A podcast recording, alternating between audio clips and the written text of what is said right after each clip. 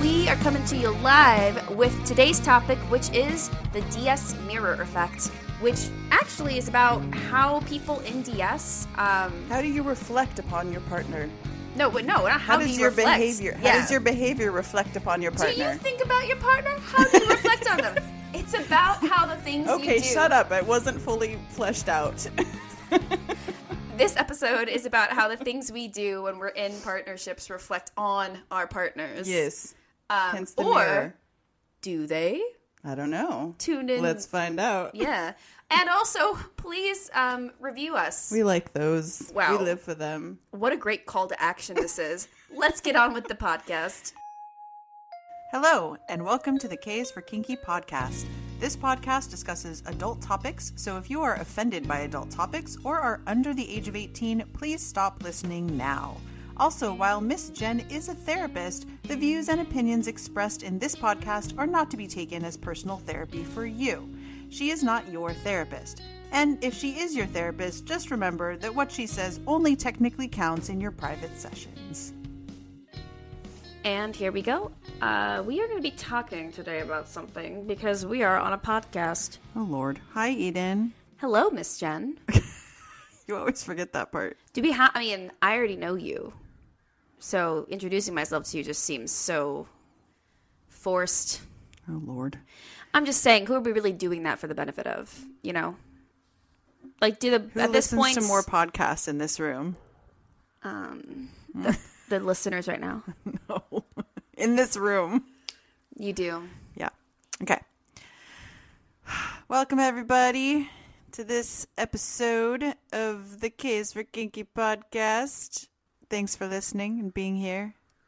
And uh, we're going to talk about something that is probably debatable and has many different opinions. But here we are talking about ours. Um, and it's about whether or not people's behaviors who are part of typically a power exchange dynamic reflect on the other partner and vice versa. Um, whether they do, whether they should, right? That kind of stuff. Yes, that's what we're talking about. Yeah, I was going to the bathroom one day, and I was I was This is starting. Oh God. I was sitting there thinking to myself, and I was like, "Hold on a second, this sounds like a really cool topic." And so then I Oh, that's how okay. it came up. Um, but yeah, I was just That's like, how it came out. yeah, I got I got this idea into my head because I realized that ever since I came into the scene, I did have a sense, either because you told me, you, my dominant, or like other people mentioned it, that an S type's behavior reflects back on the D type. And so it's very important that the S type is respectful and behaves themselves because if they don't, that ultimately is kind of the D type's responsibility and fault. Now, this is really interesting this concept of like D types taking responsibility for S types because I do want to point out that we're all adults and we're all like capable of hopefully being responsible for ourselves. Um, so, to a degree, no one human who is an adult is truly responsible for another adult um, unless they're in some sort of a caretaking situation or you know what I mean? There there are extenuating circumstances where this is true. But within the scene generally speaking technically if I murder someone I'm going to jail not you. Like if, if I if I am uh Is there something you need to tell me? Yes. no, it's you know, not at this time. Um, but if I if I break the law, it comes back to me, right? And the thing is, though, like that all talks about what happens if you break a vanilla law in the vanilla world or the external world around you. But with regards to our social conduct, our behaviors, and like faux pas or actual like bad judgments me- we make within the scene, I do think that reflects on our partners. Um, and I think it's the reverse as well. I, I think I've seen it happen in the reverse where when a D type behaves crappily, people start treating the S type differently. You know, but I don't. I, I think we. This is why it's an interesting topic. It's like how much of that is fair and how much of that is kind of bullshit. What What are your initial thoughts on this topic? So it's funny that you started with the idea of we're all adults, um, because we are. But the first thing I thought of with this topic um, was that it reminds me of kind of like parent child in terms of if you're in like a grocery store or whatever and there's a kid screaming down the aisles one of the first thoughts is where are the fucking parents right and judgment may follow in terms of and judgment may follow in terms of the parenting um, Although to be fair, sometimes kids just have temper tantrums and No, I judgment know. doesn't happen. But yes, I know, right. Most but people, a, a lot of the times you're like, okay, parents, you, Yeah. you done fucked up something. Um, which Depending, as a parent, you know, hopefully, like, be nice, but whatever. Um, the point is, we are all adults. Um, I think the interesting part in terms of the D to the S or the S to the D. I want this to be a rap song now.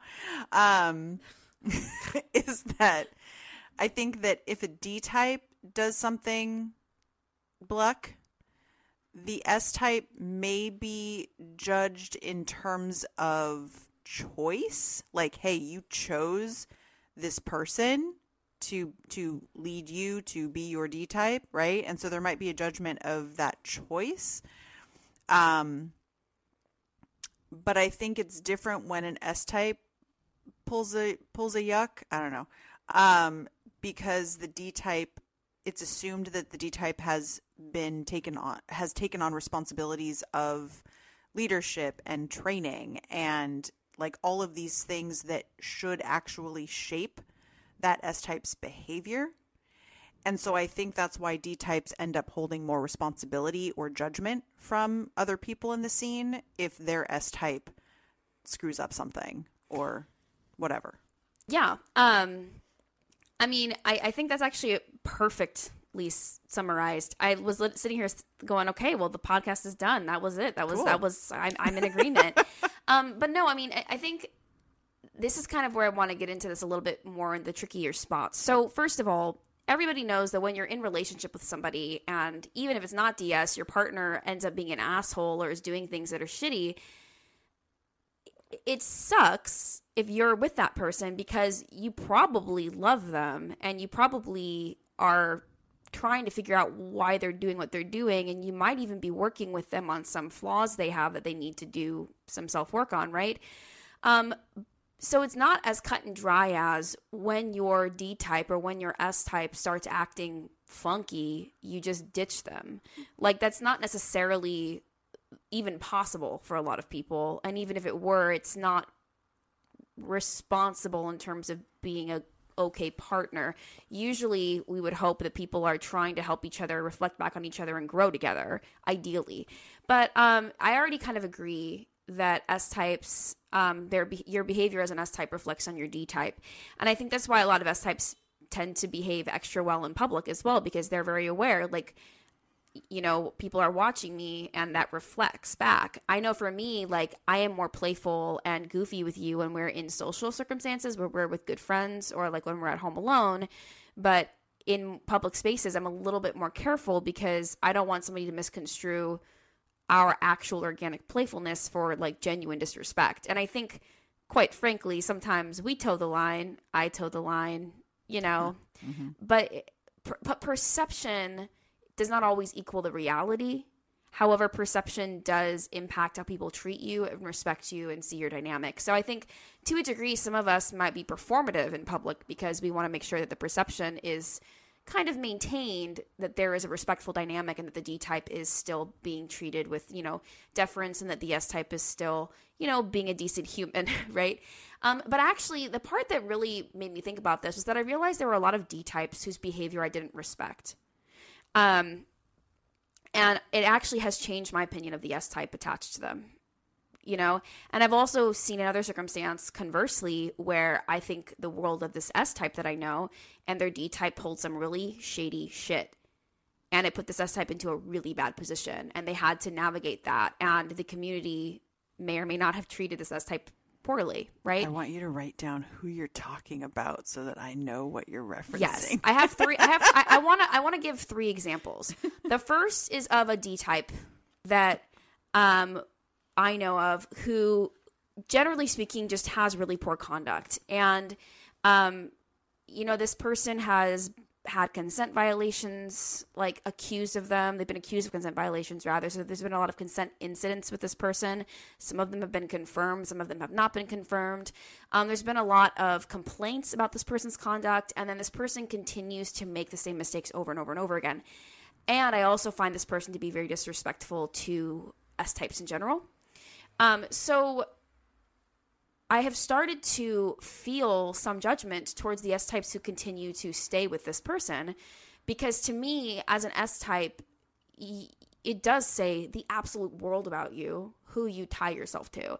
And I understand how incredibly compromising and painful it is to have your D type fail. Not just to fail you, but to fail the community or to fail outwardly.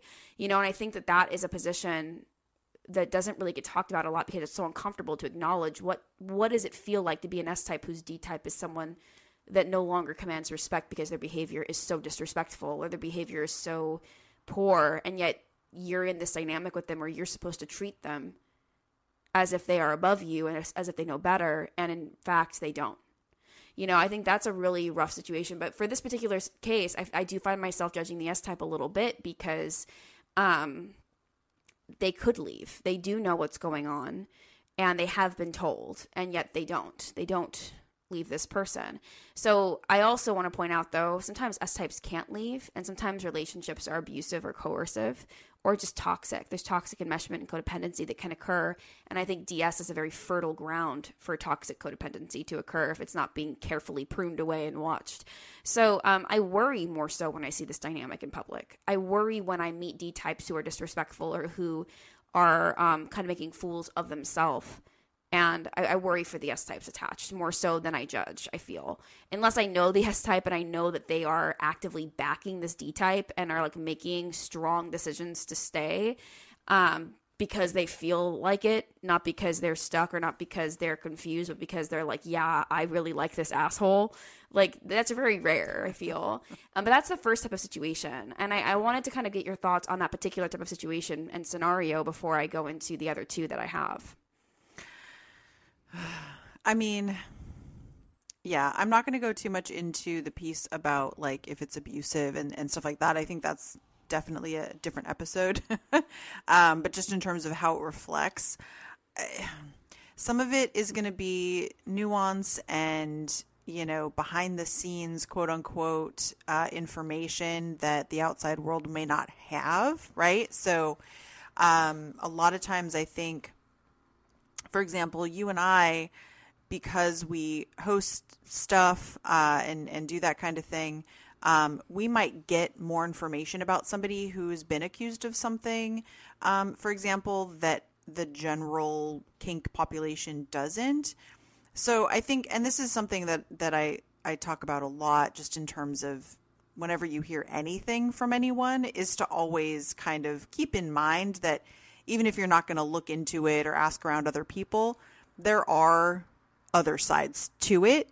Um, so that's one thing to keep in mind, including the S type, right? So the S type also has their own side to it. And yeah, I mean, I think, you know, staying away from, from kind of the coercive, toxic, abusive stuff sometimes like you said you just really love someone and so you want to support them even if there are red flags, you know, or even if there's viewpoints that are different um, from yours or from kind of most people in the community. So, you know, there there is that. Oh, I hit my mic with my chin. Um, it was the cutest chin to mic touch I've ever seen. So there is that. Um, but yeah, I think it's I think it, it reflects upon the S type when there's some pretty clear stuff over a long period of time. And you see, especially like if there's other past S types with that same person who have chosen to leave and, you know, this and that and drama and all the things, but this person decides to stay there's a lid for every pot, I guess, is my short answer to that. Um, but I do think that that doesn't protect them from people having some judgment there. Well, and I think it's important to point out one, even if judgment occurs, the best choice I feel is to be concerned and compassionate if you believe that a D type is overbearing, um, disrespectful, or honestly, like potentially abusive or just dangerous, or just again, maybe just they're just foolish, right? I think it's important if you can healthily engage with the S type attached to that D type to still be there and to form a network of friendship because there may come a time when the S type is able, willing, or ready to leave and they're going to need support.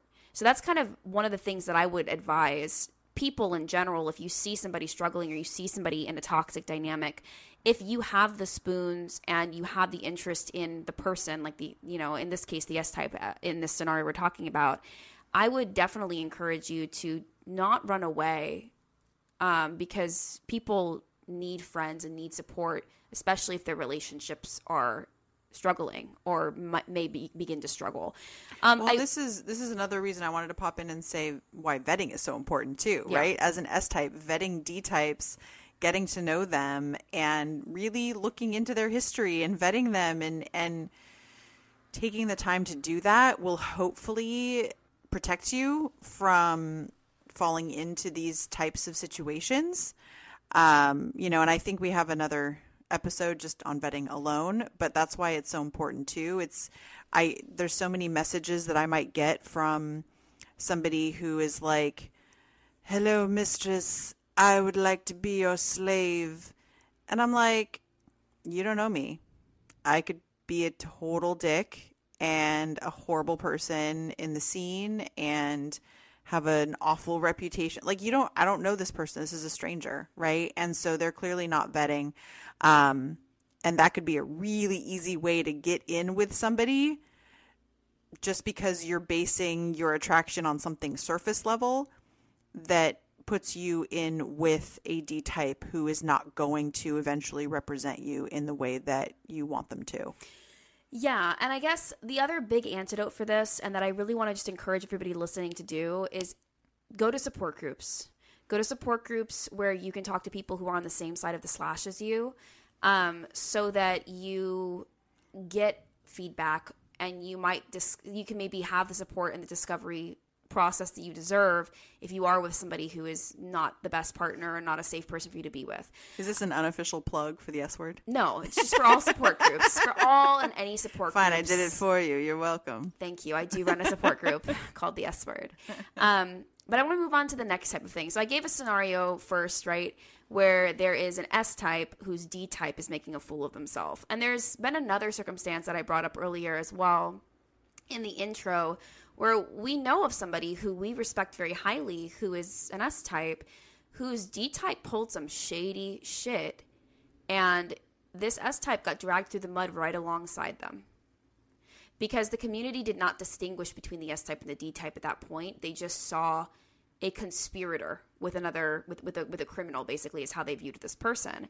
And I really feel like it's important in that case to advocate for separating the S type from the D type. And that's kind of one of the reasons why I wanted to talk about this concept. While I believe it's important to one acknowledge that people associate people in DS with one another, like in some ways I think it's something that we should be prepared for and that we should strive for. We should know that it happens and we should be proud to represent ourselves the best we can so that it reflects well on our partners, right? But I think it's also important to point out that no matter how strong DS is or what type of dynamic you have, people are still responsible for their own actions. We're going to go ahead and go into the second uh, example, though. So we went over when a D type is is acting poorly and that reflects badly on the S type, and we gave two kind of um, scenarios for that. But next, I want to talk about what happens when an S type's behavior is really out of line and how that reflects on the D type and what responsibility the D type does or does not have and when that responsibility ends. Before we go into D type responsibility in a dynamic where the S type is struggling, which is a very serious topic, we do actually want to implore you to not only review us wherever you're listening. But check out our YouTube channel. Um, we have a It's YouTube under channel. the same name. We have some cool content on there, and if you want to see us in our origins and clumsily like filming for the first couple times, Look at the early videos. Look at the early well, and we've been doing those. We've had the YouTube podcast for what a couple of years now. Yeah, I think so, it's, it's been since quarantine. So Yeah. So if you um, want to check out the videos, or if you just want to see what the heck we look like, if you don't know yet, you can spy on us and stuff in a different way, and you can leave us comments there. So, Jenn and Eden, in a different way, but similar. visually. okay, back to the regularly scheduled program. when we first got together, what was one of my like hard limits or one of my like non-negotiables Don't that make a has to fool do of with me. this? Yeah, Don't make a fool of me.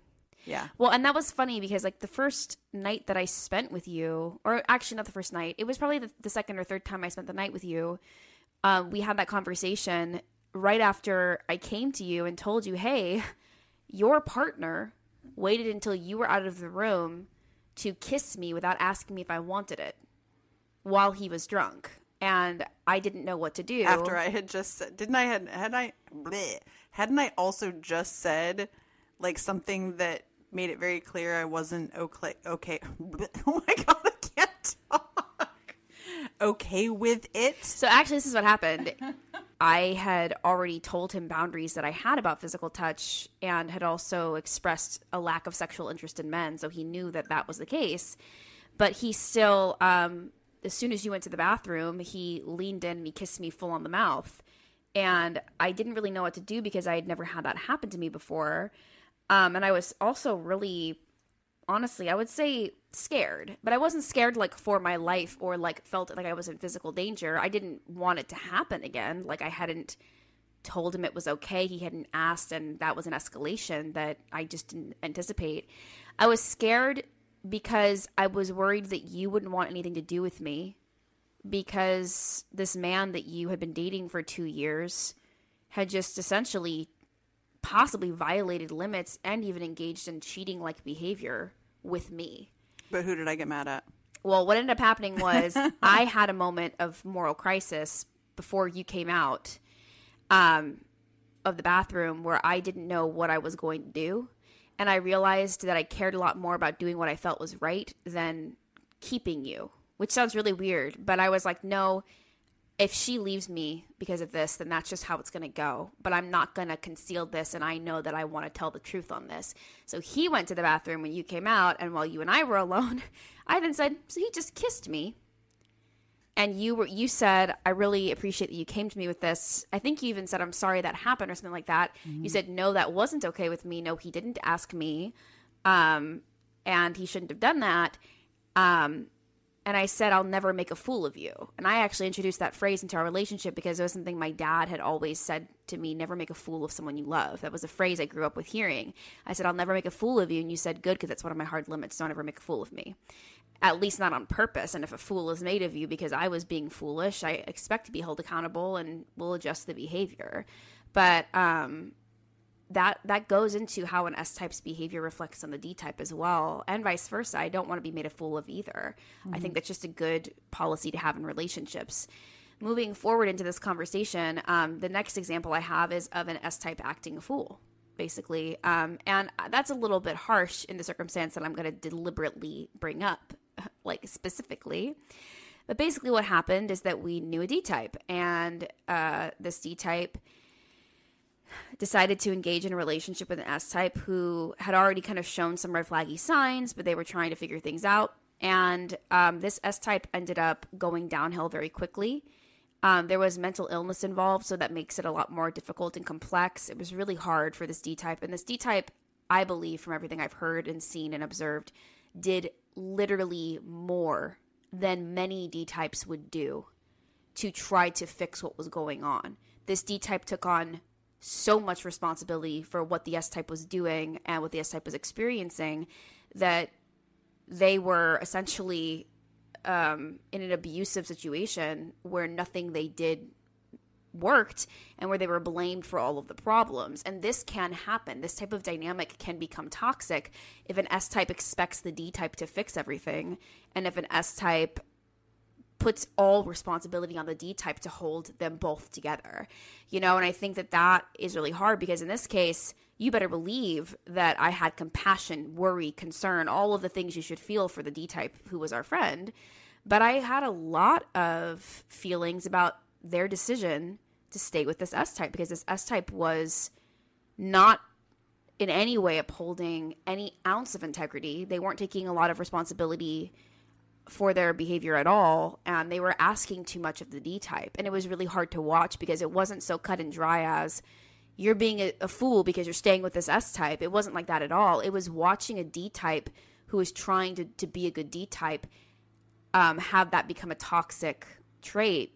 Um, so that was really hard, but I do feel like this went way beyond that typical, you know, when you behave poorly in public, it reflects on your D type. This went into a horrifying territory to watch. And I think mm-hmm. it's not talked about a lot the pressure that D types are under to lead, to lead well, and to not allow the S type to fail. I think some D types suffer. Well, and I think yeah. it's one thing to lead, it's another thing to expect somebody to fix severe mental health issues or just to or save to, you in general from yeah, yourself. That, that's kind of where I'm going is you know, it's a D type is is a human. They're only one human. They are often not a therapist or a psychiatrist, and even if they are, they're not their S type's therapist or psychiatrist. Well, um, hopefully not, dear the, God. Well, yeah. oh, jeez. Um, you know, and so part of this is yes, the D type takes on certain amounts of responsibility and leadership, etc. But the S type is also responsible for themselves and and in terms of um, you know, their agency, their their mental health and their you know, general health and just their life. They they they are still an individual that that walks this earth and lives in this life. And the D type in my opinion should not be responsible for taking care of and fixing and being in charge a hundred percent of every aspect of that person's life that that S type has to have some responsibility in that you know? It it's not that they can't help support and you know do things through leadership that help the S type but they certainly don't have a magic wand well, and this goes into what I brought up before of, you know, how much is responsibility is it reasonable for one adult to take for another? Um, how much is even legal? And when is DS not even the issue at all anymore? And you know what I mean by that is in this case with this friend that we're talking about, it got to the point where DS wasn't even in the equation anymore.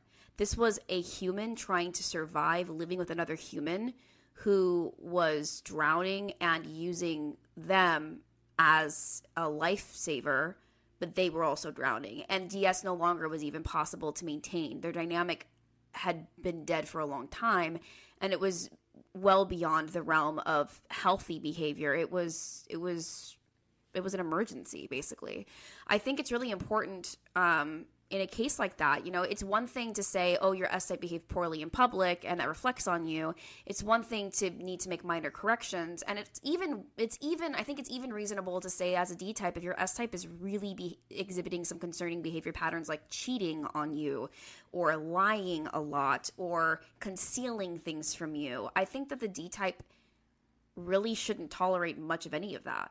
I, I mean, I also would well, say that for anybody in any yeah, relationship. I, I was going to say we might be getting a little too too off the deep end in this topic in terms of I, I would like to bring it back to kind of just this idea of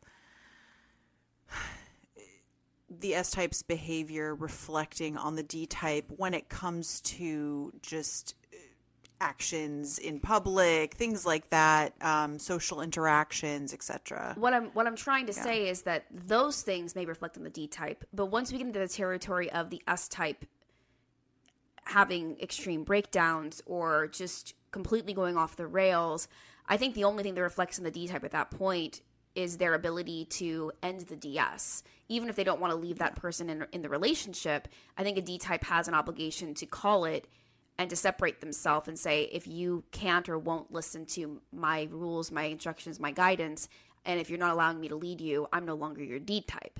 I think that that does need to happen. And I think that's the final piece of responsibility I would put on the D type is it's your job to distance yourself as the dominant. Because if that person is not really responding to you, you you can't be their dominant.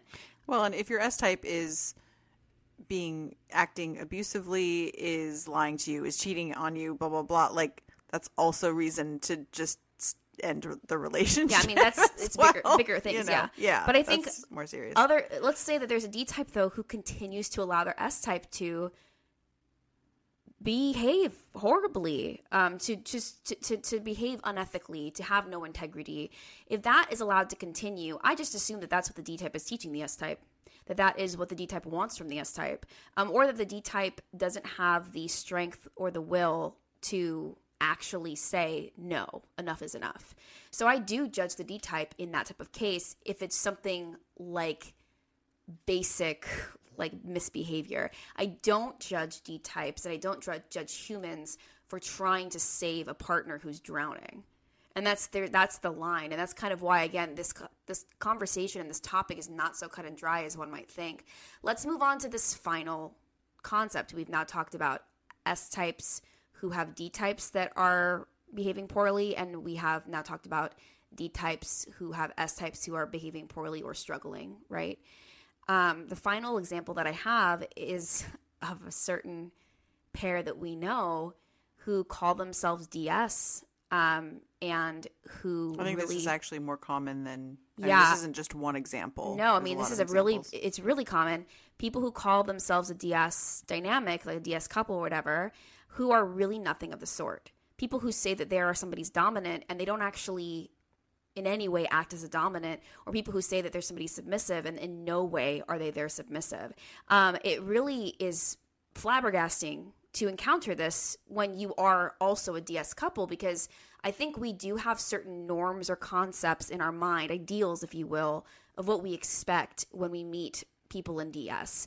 And I don't know that those ideals should be enforced. And I think it's import- important to be able to understand that everybody's relationships and dynamics work differently and it's nobody's right or job to police those dynamics. Yeah, However, this isn't us saying like, oh, No. oh, you're not as much into protocols we are, so therefore you're not really power exchange. That's not what we're saying. power exchange, collars, titles, honorifics, these things have meaning when we give them meaning. And when you use words and you don't imbue them with meaning, you don't actually follow through, those words don't mean the same thing. So when my dominant and I say that we're in DS, I just ran into the microphone. you're having a hard time with this microphone. It's just flying out of nowhere and hitting you in the face. Um, we have a very playful dynamic. We have a very playful way of talking to each other. There are people who hear us and see us and are, and go, "That's not DS. That's not a dominant and a submissive interacting. That's just two goofy partners." Um, we do have DS. We just show our dominance and submission differently, and we're always constantly working on it. We have things in our DS that we want to improve or strengthen that aren't there right now, and we have things that we love about our DS as it is currently. I well, think and people that know us too, I think, can see our power exchange, even sometimes just in a look, you know, and Yeah. it might not be as overt. But the point is, like, we have a certain amount of, you know, bratting allowed in both directions in our dynamic, um, Well, and things like I'm not that. limited, I don't think. What? I'm not limited. You know, you're never limited. Brat all I want. You can. You, that's just your right as the dominant. um, but the point is, like, our feel of our dynamic isn't identical to other 24 7 DS. Um, and that's okay. But what we're talking about here are people who are using these terms who are really just fetish, enjoying the, the fetish of the term. And in this case, with these friends I'm thinking of, they are not a DS dynamic. They're just not because there is no respect between them in either direction.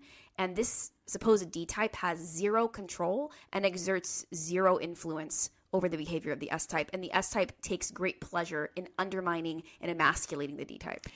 Yeah, probably if you saw. Hold on, I Oh. want to say really fast. Emasculating here, I'm not saying like only in the use of emasculating a male person. I'm using emasculation as in taking the power away in a non-gendered way. in a non-gendered way. I just want to be clear about that because I recently discovered that emasculation can and probably should be used in non-gender. I love the word mask is in it, but who cares? I'm just gonna use it to apply to everybody. All right. Anyways, Yeah. I, I think people will use it who are in the scene who feel like they essentially need to mask that way, right? They need to Yeah. present as being in a power exchange dynamic Um, but if you kind of see them on a day to day level, not day to day, but you know, behind the scenes or just not only in dungeons, you know, or whatever, that, you know, you see this major uh, disconnect between sort of how they present versus how they are. Um, and so I think that's kind of, you know, what you're talking about. Oh my God, put your phone down. It's so distracting. I know you're shaking it to see the little star glitters move on the back of the case, but it's really distracting.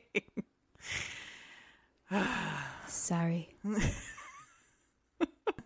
but yeah, I think I think that's you know, I guess I kind of understand why people do it, especially if they have any kind of larger presence in the community, whether it's hosting, whether it's leading, whether it's uh, being a performer, whether it's being a teacher. Um, you know, there's maybe more of a pressure for for people like this to present as being in power exchange. Is it necessary? No. It can also be misleading. Well, right? it's very misleading, um, but it also, I think, I, I think it comes from a place almost. It's almost like group, unintentional group peer pressure. Does that make sense? Like nobody's actually pressuring these people. No, no, it's just But it's almost like It's the their norm. inflict their self-inflicted expectation of the community is X, Y, and Z, and so they present as X, Y, and Z. Well, I think also too people genuinely really get confused between having a dominant energy or identifying as a dominant as an orientation and topping. I think people sometimes are like, "Oh, I bottom to this person during sex and they're dominant to me in sexual situations or During this play. person tops me in play, therefore they're my dominant."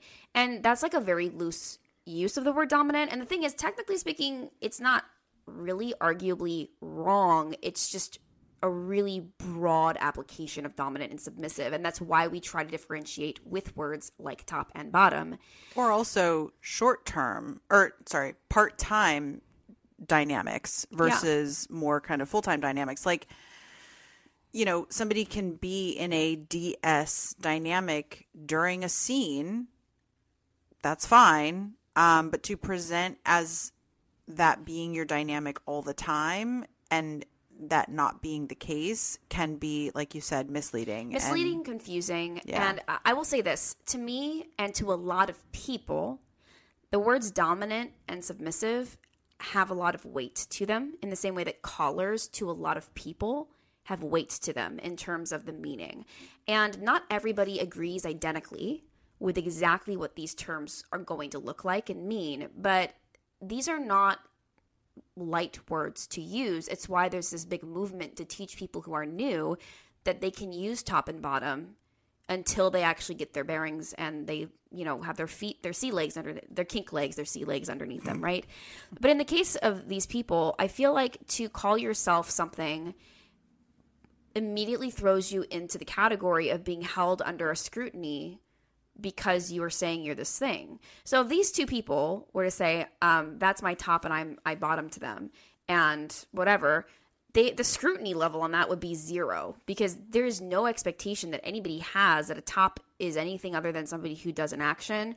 Um, or that a bottom is anything other than someone who receives the action. But when you say dominant and submissive, for most people, they're going to have some sort of standard of what that means in their head. And I would say for most people, if it's a DS dynamic, there's going to be an assumption of power exchange because that's what DS is it's power exchange. And it's usually also assumed that at least for some of the time, the D type is exerting, you know, consensual control over the S type and that the D type is in some way responsible for the S type's behavior and that the S type is as part of giving control to the D type respectful of the D type to a degree. That's like to me the bare minimum loosest definition of DS. It doesn't have to be super high protocol, it doesn't have to be 24/7. Um, but when you say that, I, I feel like it's pretty normal to have at least that bare minimum expectation placed on it.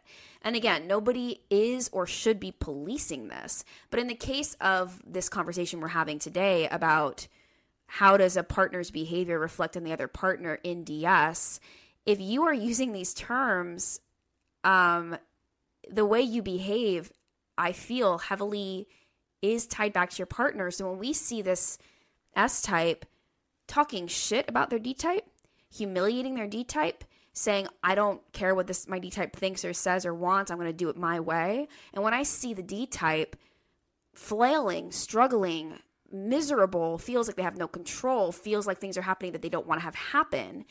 Um, I see two very ill-matched people when it comes to the DS dynamic they say they're in because I don't see respect going to the D type and I don't see the D type exerting any sort of control um, in, In any way yeah. over the relationship. And again, D types, in my opinion, should be leaders of the relationship. It doesn't mean there isn't collaboration. I'll tell you right now, our relationship is extremely collaborative. Um, you know, but there there is a balance that's stri- stricken where there is some sense that the D type is leading.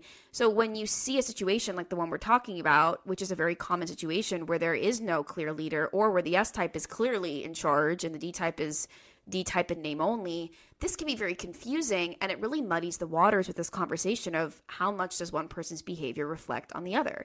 In the case of these friends and, and this this this these people I'm talking about, I actually tend to judge them less for each other's behavior because I don't see them as a unit. They they say they're DS, but I really don't see this person as as the dominant of of the other. I don't see this person as the submissive of of of them. I don't see that. I see two people in relationship with one another who use honorifics and titles because it pleases them to do so, but who don't actually have the same meaning imbued into the relationship as I do in mine or as many DS couples do in theirs. And I basically have learned not to hold them to the standard that I would hold other DS couples. And so while I do judge them based on, you know, their personal behavior, and I do worry about if their relationship is okay, healthy, and if each of them is actually genuinely happy, I don't actually feel like the S type's behavior in any way reflects the D types because I doubt the D type even knows what the S type is doing. Yeah. I'm kind of, you know, reflecting back to sort of when, you know, why this topic came up and kind of my first thoughts that came up around it, which, you know, gets back to if we want to bring it back to our relationship, like how does your behavior reflect on me as your D type, right? And and it can go in both directions.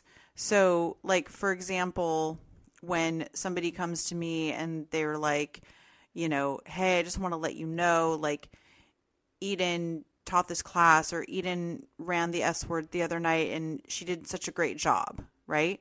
That reflects on me too. I'm like, I'm I'm proud of that, right? Because you're reflecting in a positive way or you're representing me and us in a positive way. Um you know, I'm proud of the fact that I can send you off to do the Newbury orientation at Club Awakening and you end up talking to people forever, which, you know, it's it's fine. Um, but it's And a good thing ultimately. I know it's a good thing.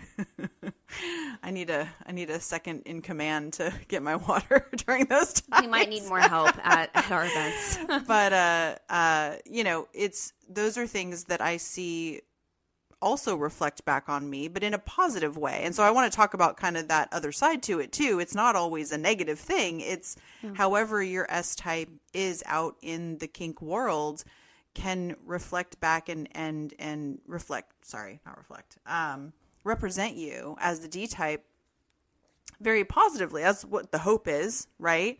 Um you know, on the other hand, if like we're sitting at a party and like somebody, you know, comes up to you and, and says something and you fly off the handle, you know, and they were just trying to be nice, but for whatever reason it offended you. very specific. Are you thinking of something that might have happened the first week of our relationship, perhaps? Maybe all of a sudden I didn't at first, but that popped into my head. See, that example just seems so specific. But yes, it reflects on you yeah as well. so like you know if you you know fly off on somebody that you know whatever then yeah that also reflects on me and that's the kind of stuff i was kind of originally thinking about is the sort of thing that can happen in social situations and you know going to I, I mean most of my examples that i'm thinking of right now are positive reflections right? Positive representation. Um but i mean it could be like what was it that happened the other day? Somebody i think asked us because you were being bratty. Somebody asked about like is that much bratting allowed in your dynamic or something along those lines do you remember what i'm talking about Kind of, and you were like, "Yeah, I encourage it. I love her so much, and I love everything she does." That's not what I and said. she cannot That's do so wrong. not what I said. My S type has a perfect sense of humor. No. Um no, but I but the question, just the fact that they posed the question revealed possibly and they it ended up they were just coming from true curiosity. Yeah, they were but, just wondering about. but the- it could have represented some judgment, right? I think I think there may have been a little judgment, although I wasn't offended by that because I'm like, there if there is judgment in a case like that, it's that person judging if they themselves would want that in their own dynamic, not so much judging if it works for us. They're going, I see this in play. Do I want that for myself? Yeah. But, you know, I responded back like, you know, most of the time it is usually fine. Like and and I explained like if it starts to cross the line, you know it. Like I'm either going to give uh, you Eden, you know it. I'm either going to give you a look or I'm going to say something or whatever. Um Well, that you know clearly gives that that information but also the the other thing that happens in our dynamic is that after a social situation if you are worried that you crossed the line or that you did something that may have represented me in a negative light usually most of the time you haven't but you'll still check in with me you know after we've left I tend to neurotically check in with you after everything we do in public because I want to know that I made you proud or I want to know if I made a mistake because my goal is always to make my dominant proud of me, always. And I, I genuinely, actually, actively think of that. I don't know if you know this. I think about that when I'm in public, especially in the kink scene, especially if we're running parties. I'm always aware, hyper vigilant of the fact that you, I'm representing you. Um, you know, to bring it back around to this topic and to kind of wrap this wrap this podcast, episode this episode. not the whole podcast No, we're gonna just this keep doing episode. yeah, well, the podcast will still be here when you know we come back. Um, but in the case of this final thing where I brought up this couple that uses DS terminology, but that spinal this couple, this couple, oh spinal.